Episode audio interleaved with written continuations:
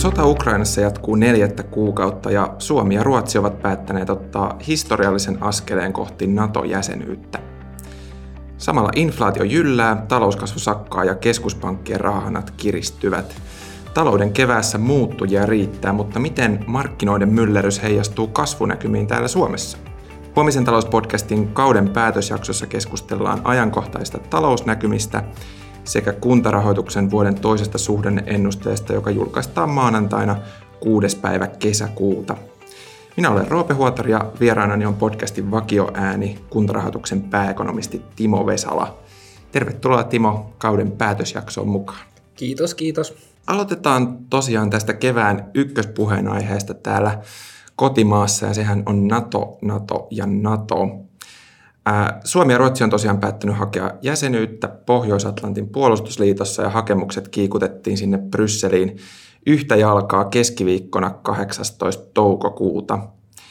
Koko prosessi kävi sitten lopulta yllättävänkin nopeasti ja ehdittiin saada Ruotsikin vielä tuohon NATO-veneeseen mukaan, mutta mitkä on Timo sun ensimmäiset ajatukset nyt tästä NATO-jäsenhakemuksesta?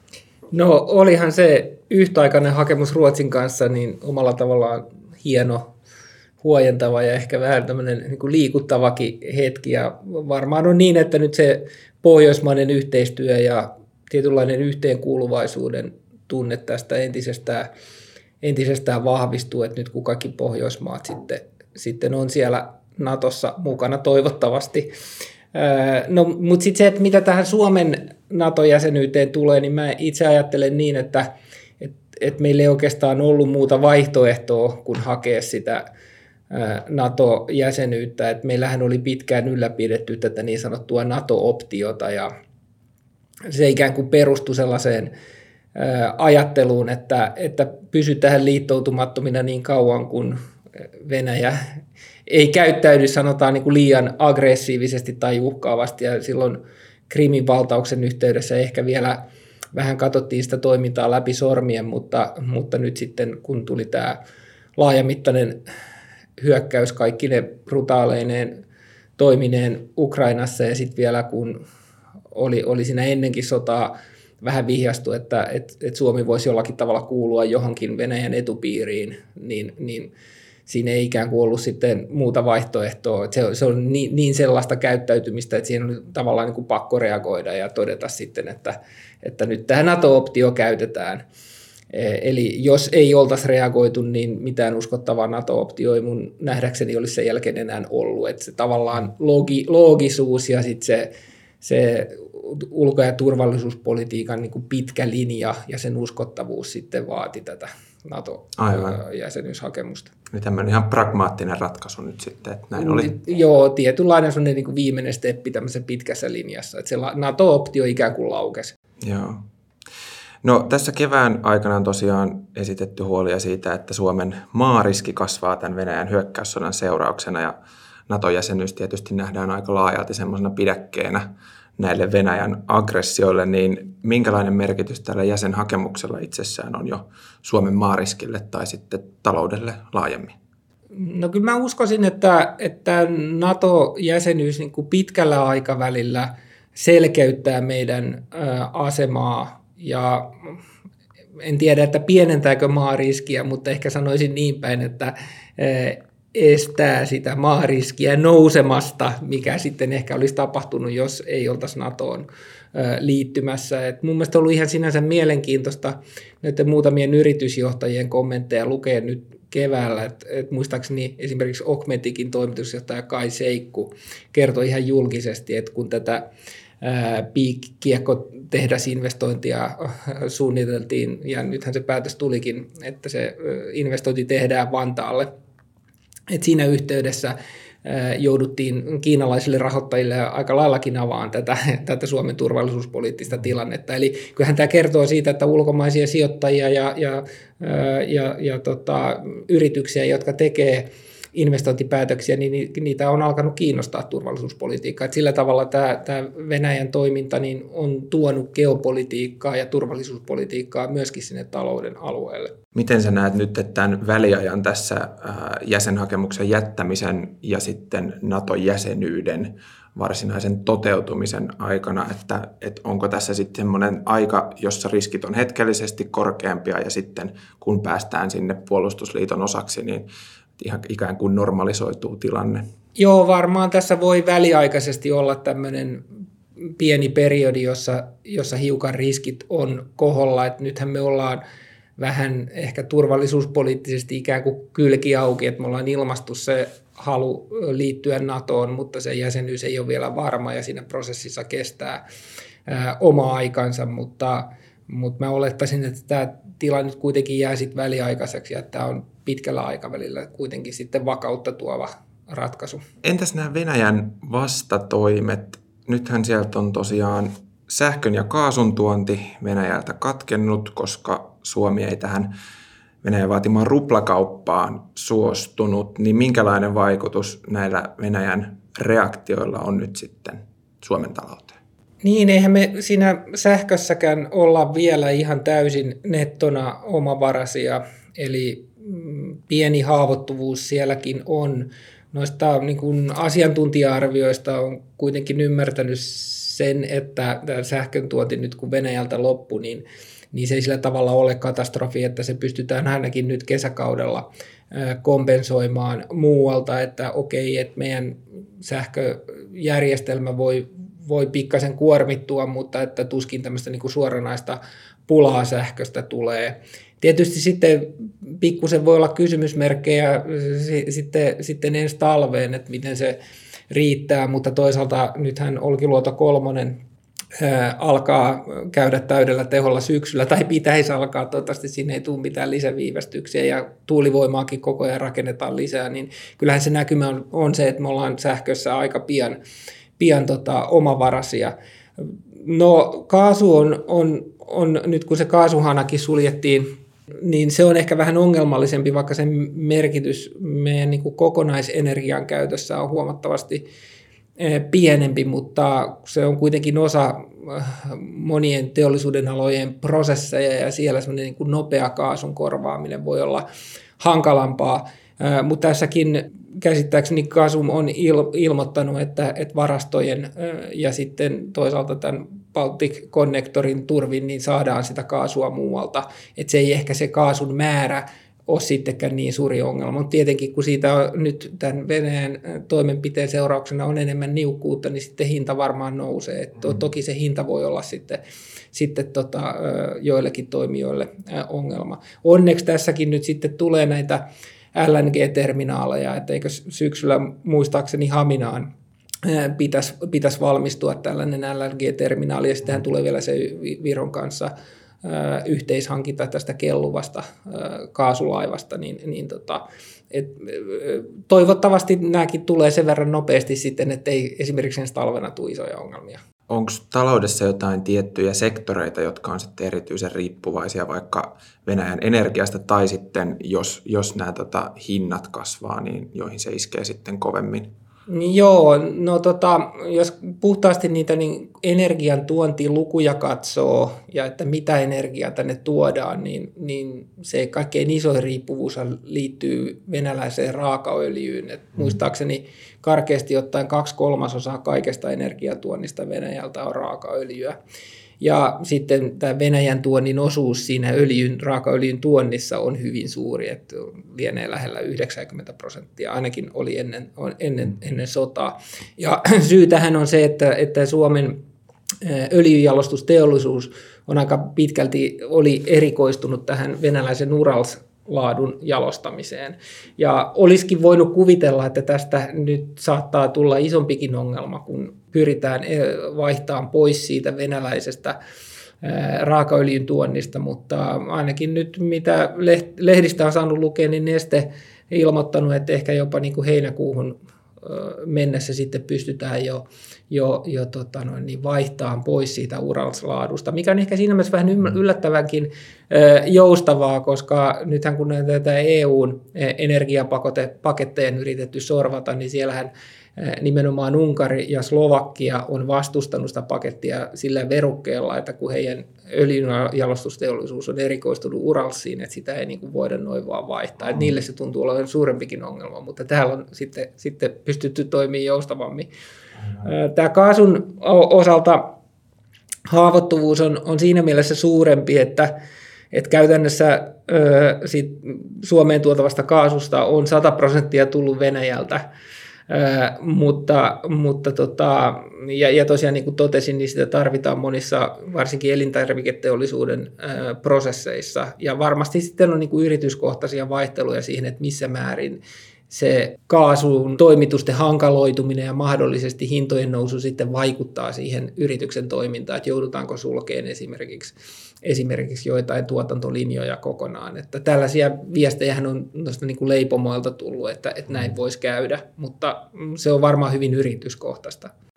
Entä jos sitten ajatellaan tätä niin kuin Suomen Venäjä-suhteen katkeamista vähän laajemmin, niin tietysti meillä on naapurimaan kanssa jollain tavalla tultava toimeen ja kanssakäyminen jatkuu, koska on rajamuodollisuuksia sun muita, mutta tämmöistä idän ja lännen solmukohtaahan Suomesta ei varmasti pitkään aikaan enää tule, mitä on ainakin männävuosina yritetty sitten meitä siihen asemoida. Niin vaatiiko tämä jonkinlaista semmoista niin kuin perustavanlaatuisempaa muutosta meidän talouden rakenteeseen vai miten näet?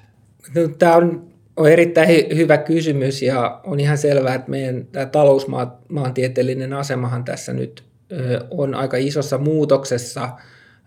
Mitä kaikkia ulottuvuuksia siihen liittyy, niin voi olla, että se valkenee sitten vasta pikkuhiljaa ja ajan kanssa. Et siinä mielessä voi olla nyt vähän vaikea mitään kauhean isoja johtopäätöksiä vielä vetää, että minkälaisia uudistustarpeita meidän talouteen tai talouden rakenteisiin tulee.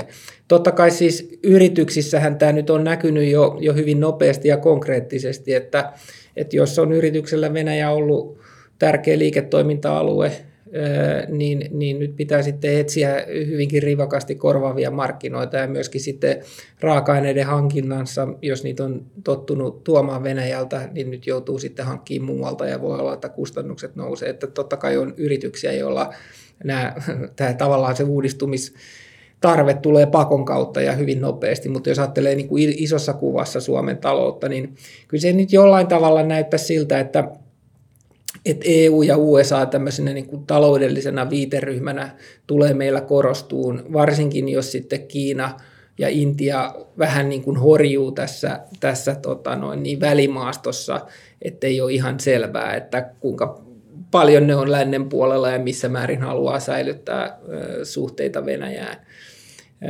No, se on kai selvää, että kilpailu kiristyy, jos länsi jollakin tavalla orientoituu enemmän niin kuin tämmöiseen niin kuin keskinäiseen kaupankäyntiin, niin kilpailutilanne tuskin ainakaan helpottuu, ja osaaminen, tehokkuus, hyvä johtaminen, ankara myyntityö, niin ne on niitä valtteja jatkossakin, on ne ollut tähänkin saakka, mutta voi olla, että korostuu entisestään. Aivan, niin, eli erot niin kuin yrityksittäin on suuria, mutta varmaan alueellistakin vaihtelua on sitten paljon näissä vaikutuksissa.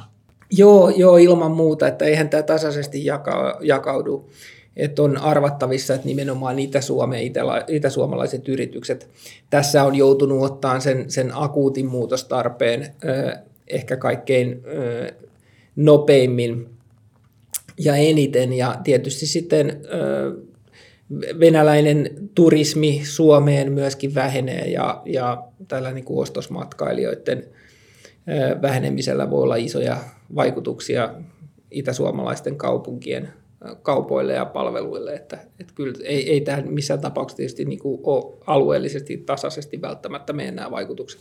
Siirrytään seuraavaksi puhumaan vähän inflaatiosta. Siitäkin on tässä oikeastaan koko kevät juteltu, eikä ihan syyttä. Iso-Britanniassa inflaatio paisui huhtikuussa jo 9%. USAssa mennään yli 8%, euroalueelle vähän päälle 7%, ja Suomessakin kolkutellaan jo kohta 6% vuosittaista inflaatiovauhtia. Niin miten tästä eteenpäin? Onko tuolle inflaatio-ongelmalle jo näköpiirissä helpotusta? Niin, se on, että markkinat ja keskuspankit ja ihan tavalliset ihmiset ja yritykset kaikki nyt seuraa silmä kovana, että mitä tuolle inflaatiolle tapahtuu, että koska se kääntyy. Minusta niin valitettavasti näyttää siltä, että tämä energian kallistuminen, raaka-aineiden kallistuminen ja niiden hintapaineiden leviäminen muihin hintoihin, niin se prosessi on vielä kesken. Eli me nähdään tätä energiaraaka-aineiden hintojen leviämistä muille sektoreille vielä jonkin aikaa, vaikka toi energian pahin hintapiikki tässä nyt jo alkaisikin taittumaan. Et siinä mielessä mä en odota semmoista kauhean nopeata helpotusta. Tässä on vielä ehkä semmoinenkin tilastotekninen haaste, että kun ihmisethän seuraa tätä niin kuin hintojen vuosimuutosta, niin silloin on aika oleellista, että miten hinnat on kehittynyt vuosi sitten, että mikä on niin kuin se vertailukohta. Meillä oli itse asiassa viime vuoden kesäkausi semmoinen vähän niin kuin rauhallisemman kehityksen aikaa, sanotaan kesäkuusta syyskuulle, että hinnat ei noussut ihan niin voimakkaasti kuin alkuvuonna 2021. Niin nyt se tavallaan, jos me haluttaisiin, että vuosi-inflaatio tässä nyt kääntyisi nopeastikin laskuun, niin meidän pitäisi nyt saada aika paljonkin niin kuin kuukausitasolla sitä hintojen nousua alas. Ja mä en ihan jaksa uskoa, että tämä tulee tapahtua. Et mä olettaisin, että se vuosi-inflaatio kääntyy pysyvämmin laskuun, tai se ainakin selvemmin laskuun vasta syksyllä, ja ehkä sitten aletaan lähestyä semmoisia vähän niin kuin totutumpia tasoja ja ollaan lähempänä sitten keskuspankin tavoitetta, niin vasta sitten ensi vuonna. Aivan, että on vähän niin kuin haastavat vertailukohdat tuolle laskennallisesti, ja sitten vaikka tämä energian hintapiikki nyt kääntyisikin laskuun, niin se vaikutusten leviäminen vielä todennäköisesti jatkuu. Siltä se näyttää, joo. Toki tässä kannattaa seurata myöskin sitä niiden hintaindeksien niin kuin kuukausimuutosta, koska niistä saa sitä pulssia vähän, että mitä sille hintapaineelle nyt ihan juuri tapahtuu, että ne siellä voi tapahtua maltillistumista, vaikka se vuosi-inflaatio vielä kiihtyisikin. Niin kuin puhuttiin, niin hintapaineisiin vaikuttaa moni asia ja kaikki ei suinkaan ole keskuspankkien vaikutusvallassa, mutta tietysti keskuspankkeilla on suuri rooli tämän inflaatio-ongelman suitsemisessa. Sä totesit tuossa toukokuun markkinakatsauksessa, että koronaelvytystä jatkettiin liian kauan ja keskuspankit nukahtivat inflaatioriskien kanssa rattiin, niin nyt jos pitäisi jälkiviisastella, niin mitä keskuspankkien olisi pitänyt tehdä toisin? Joo, tämä tosiaan menee ehkä vähän tämmöisen turhankin imelän jälkiviisastelun puolelle. No, kun mä puhuin ylielvytyksestä ehkä sillain yleisemmin, että sehän ei koskenut pelkästään keskuspankkeja, vaan myöskin finanssipolitiikkaa ja ehkä jopa erityisesti finanssipolitiikkaa, varsinkin USAssa. Että Yhdysvalloissaan se finanssipoliittinen elvytys meni selvästi överiksi vuonna 2021, että siihen kysyntää piiskattiin tai siihen lyötiin löylyä turhan paljon. Toki on todettava nyt jälkikäteen, että myöskin keskuspankit kyllä luki tämän inflaatiotilanteen väärin, ja varmaan on niin, nyt voidaan sanoa, että rahapolitiikan kiristykset olisi ollut hyvä aloittaa jo sanotaan nyt viimeistään viime syksynä, niin silloin oltaisiin vältytty näin rajulta korjausliikkeeltä, että oltaisiin voitu edetä ehkä maltillisemmin, mutta tämä on tosiaan täydellistä jälkiviisautta, ja kyllä mä ainakin itse tunnustan lukeneeni tämän inflaatiotilanteen tismalleen samalla tavalla väärin kuin keskuspankit, että on nyt sellaista, että mistä tietysti voidaan yrittää oppia sitten tulevaa varten. Mä itse asiassa muistan osallistuneeni jo keväällä 2020 keskusteluun inflaatioriskeistä, että jo silloin oli jollain tavalla niin kuin loogisesti nähtävissä, että kun oli niitä koronasulkuja, ja sitten kun ne koronasulut päättyy ja ihmiset alkaa uudestaan liikkua ja kuluttaa, niin me voidaan nähdä hetkellisesti sellainen tilanne, että taloudessa onkin paljon enemmän kysyntää kuin sitä tuotantokapasiteettia, ja voidaan nähdä tämmöinen hetkellinen niin kuin inflaation voimistuminen, mutta silloin niistä inflaatioriskeistä niin kuin mun mielestä varoteltiin, ja sitä tilannetta analysoitiin lähinnä siitä näkökulmasta, että keskuspankkien pitäisi pystyä katsomaan tämmöisen väliaikaisen inflaation läpi, eikä hätiköidä toimenpiteiden suhteen. Ja mä luulen, että keskuspankitkin oli vähän niin kuin virittäytynyt tämmöisellä asenteella. Ja nyt sitten, kun tulikin yllätyksenä se, että kuinka pahasti nämä globaalit toimitusketjut meni sekaisin koronassa, kuinka nopeasti kysyntä, työllisyys elpy koronasta ja kuinka isoksi se pääsi se kysynnän ja tarjonnan epätasapaino, niin siinä kesti jonkun aikaa, että se tavallaan keskuspankeissakin se asenneilmasta sitten saatiin käännetty, että hetkinen, nythän me ollaan ihan oikeasti tämmöisen inflaatio-ongelman kanssa tekemisissä. Aivan, eli niin kuin yleinen näkemys oli, että nyt pitää pitää pää kylmänä vähän niin kuin tämän inflaation kanssa, joo, että se on nopeasti ohimenevää. Ja, kyllä. Joo. No tosiaan nyt tähän ongelmaan onkin sitten herätty ja Yhdysvalloissa on rivakat koronnostot aloitettu Fedin toimesta. Siellä on jopa 50 korkopisteen pyrähdyksiä tehty ja johtaja Powell keskuspankista sanoi hiljattain, että Fed ei epäröi nostaa ohjauskorkoaan siihen asti, kunnes inflaatio lähtee laskuun. Niin miten tämä Fedin räväkkä linja heijastuu tänne Eurooppaan? Täällähän EKP ei ole vielä koronnostoja startannut, mutta oletuksena on, että heinäkuussa alkaa tapahtua. Joo, tietysti EKP tekee päätökset näistä omista lähtökohdista, mutta kyllä tällä Fedin esimerkillä on huomattavaa merkitystä, varsinkin kun tämä Fedin suhteellisen nopea startti on jo näkynyt tuolla valuuttamarkkinoilla, että eurohan on heikentynyt taalaa vastaan suhteellisen paljon alkuvuoden aikana, ja se tietysti omalta osaltaan lisää inflaatioriskejä. Et tietysti se on ikään kuin muutkan kautta yksi argumentti sitten myöskin sen puolesta, että EKP tulee seuraan perässä. Ja onhan nämä kommentit EKP:n sisältä viime viikkoina selvästi nyt niin siirtynyt siihen suuntaan, että koronnostot aloitetaan mieluummin aikaisemmin kuin myöhemmin, että varmaan viimeistään heinäkuussa. Mä luulen, että Olli Rehn, kun antoi tuossa 2-3 viikkoa sitten lausuntoja Helsingin Sanomille, niin mä uskon, että hän ehkä kuvasi sitä EKP-sisäistä konsensusta aika hyvin toteamalla, että EKP-talletuskoron pitäisi olla syksyn tullen nollassa ja sitten vihjasi ehkä, että sen jälkeenkin niin sitten korotuksia tulee, mutta ei antanut sitten semmoisia konkreettisia aikataulutavoitteita, mutta iso kuva on se, että kesällä alkaa Euroopassakin ohjauskorot nousee. No markkinat tosiaan odottaa EKP:ltä aika rivakkaakin koronnostojen sykliä sinne noin 1,5% tasolle, niin pidätkö itse tätä tämmöisenä realistisena skenaariona vai miten näet? No on se mahdollinen skenaario, mutta mä en ehkä itse usko ihan näin rivakkaan ohjauskorkojen nostoon varsinkaan ensi vuonna. Tämän vuoden markkinaodotus, että tulisi noin 3 koronnostoa, niin se on varmaan ihan realistinen, mutta sitten se ensi vuodelle odotettu 5 koronnostoa, niin mä luulen, että se on kyllä huomattavasti epävarmempi.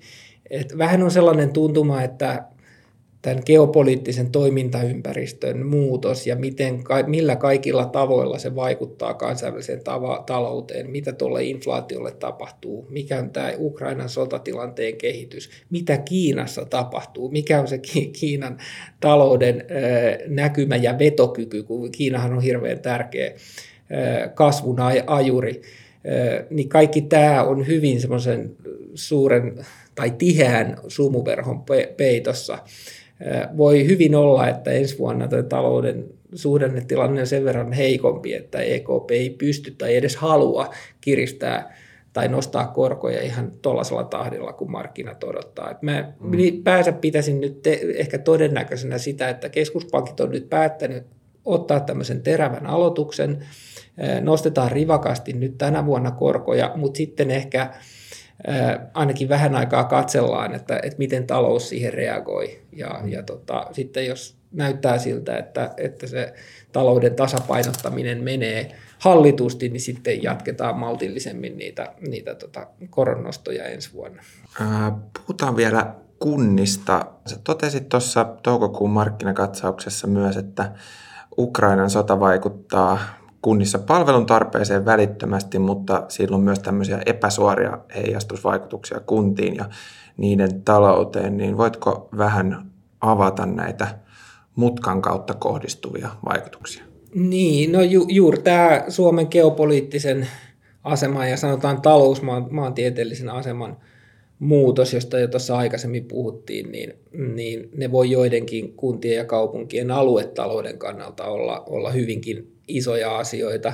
Sitten ehkä semmoinen toinen kimmokevaikutus, josta olen ehkä pikkusen huolissani itse asiassa, on se, että nyt kun valtiolle tulee huomattavasti uusia menopaineita, joista ei ollut ennen tätä Ukrainan kriisiä tietoa, että ainakaan tämmöisessä mittakaavassa joudutaan panostamaan puolustukseen. NATO-jäsenyydestäkin tulee varmasti lisämenoja huoltovarmuuteen, joudutaan panostamaan tämmöiseen tietynlaiseen strategiseen autonomiaan.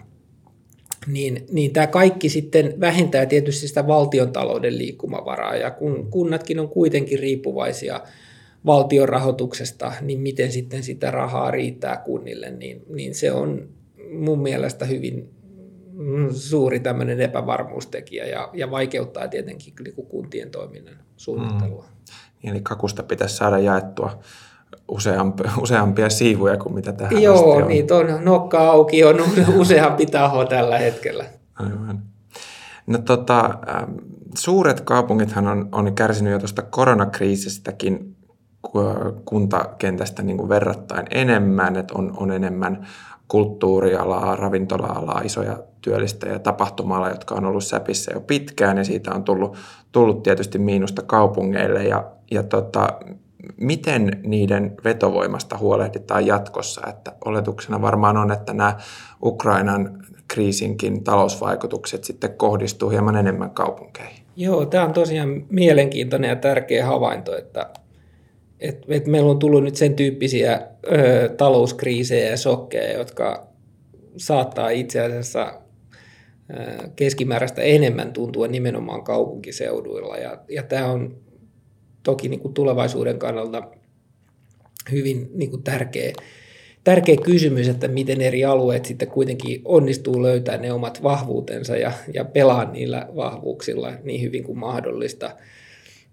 Kyllä mä niin kuin sen näkisin, että erityisesti nyt kun me ollaan tämä meidän geopoliittinen asema on muuttunut ja me ollaan enemmän tämmöinen Euroopan reuna-alue valitettavasti, niin just se, että miten me onnistutaan tänne houkutteleen kansainvälistä työvoimaa, koska näistä osaajistahan on nyt jo huutava pula meidän teknologiasektorilla esimerkiksi, niin jollakin tavalla sen miettiminen, että miten tässä osaajien houkuttelussa onnistuttaisiin ottamaan se seuraava askel ja ihan strategisesti miettiin asioita nimenomaan näiden ulkomaalaisten näkökulmasta, että minkälaisia palveluita ne tarvitsee täällä, jotta se arkielämä sujuu.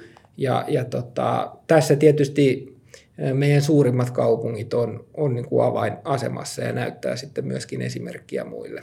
Otetaan loppuun vielä pika-analyysi. Ukrainan sodan jälkeen nämä eri pankit ja tutkimuslaitokset on laskeneet Suomen PKT-ennusteitaan siinä 0,6-3,5%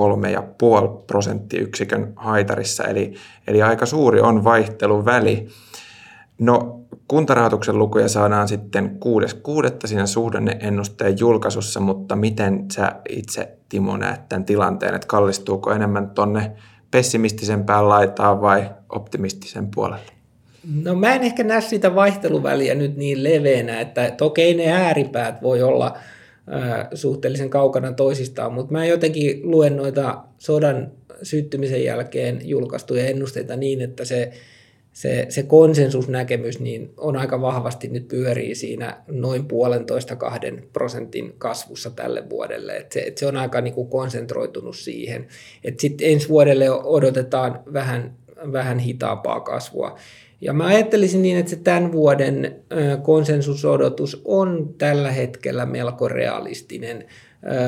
Ihan sillä perusteella, että nythän me ollaan saatu jo alustavia arvioita vuoden alusta, ja näyttää siltä, että me edelleen saatiin ihan ok BKT-kasvua vuoden ensimmäisellä neljänneksellä. Ja sitten kun muistetaan se tavallaan kasvuperintö, mikä meille tulee viime vuodelta, niin vaikka me ei nyt sitten loppuvuoden aikana ei talous kasvaisi yhtään, niin se tämän vuoden vuositason kasvusuhteessa viime vuoteen tulee osuun just tuohon 1,5–2% haarukkaan. Eli se on sellainen loppujen lopuksi jopa aika konservatiivinenkin ennuste siinä mielessä, että lähdetään siitä ajatuksesta toki, että varmaan tästä tulee semmoinen sivuttaisliike vähintään taloudessa. Totta kai nämä riskit on koholla ja mä oon itse sitä mieltä, että pitää varautua siihenkin, että tulee miinusmerkkisiäkin vuosineljänneksiä. Mutta jotenkin mun mielestä tähän vuoteen vielä voidaan ehkä olla vähän luottavaisempia. Mutta sitten se, että mitä tapahtuu ensi vuonna, niin se on kyllä niin kuin tosi epävarmaa. Nythän me ollaan nähty se, että erilaiset luottamusmittarit on lähtenyt laskuun, mutta niissä voi olla tämmöistä sodan aiheuttamaa säikähdystä, missä määrin ne sitten oikeasti materialisoituu alhaisempana kulutuksena, vähäisempinä investointeina. Se on tosi vaikea arvioida. Ne sellaiset kovat faktat, mitä saadaan taloudesta, niin näyttää siltä, että esimerkiksi meidän teollisuustuotannolla menee edelleen ihan hyvin. Mutta just tämä epävarmuuden nousu, mitä Kiinassa tapahtuu, miten Kiina, Intia asemoituu tässä geopoliittisessa pelissä, alkaako tässä joku sellainen isompi niin kuin globaalien toimitusketjujen uudelleen organisoituminen, mitä tuolle inflaatiolle tapahtuu. Siis nämä on valtavan isoja epävarmuustekijöitä, ja tuosta ensi vuodesta on kyllä tosi hankala sanoa vielä oikeastaan mitään. Kiitos Timo. Jonkinlaista analyysiä on sitten kuitenkin luvassa tosiaan tuossa suhdanne-ennusteen julkaisussa maanantaina 6.6. Katsotaan, minkälaisia lukuja siellä sitten lyödään tauluun. Käykää ilmoittautumassa tuohon suhdannennusteen julkaisutapahtumaan kello 10–11 maanantai 6.6. Siellä äänessä on sitten Timon lisäksi myös Kuntarahoituksen toimitusjohtaja Esa Kallio. Ja ilmoittautumislinkki löytyy Kuntarahoituksen verkkosivuilta osoitteesta kuntarahoitus.fi. Kiitokset vielä Timo, kun pääsit tähän kauden päätösjaksoon podcastiin mukaan kertomaan vähän talouden kuulumisia ja avaamaan tuon suhdanneennusteen taustoja. Kiitos ja hyvää kesää kaikille. Tämän jakson myötä Huomisen talouspodcast jää tosiaan kesätauolle, eli uusia jaksoja on luvassa taas syksyllä. Laittakaa podcast seurantaan Spotifyssa, Acastissa, SoundCloudissa tai Applen ja Googlen omissa podcastit-sovelluksissa, niin saatte sitten uudet jaksot ensimmäisten joukossa kuunteluun. Kiitokset kuulijoille tästä keväästä. Me toivotamme oikein hyvää kesää ja palaamme syksyllä taas taajuuksille. Moi moi!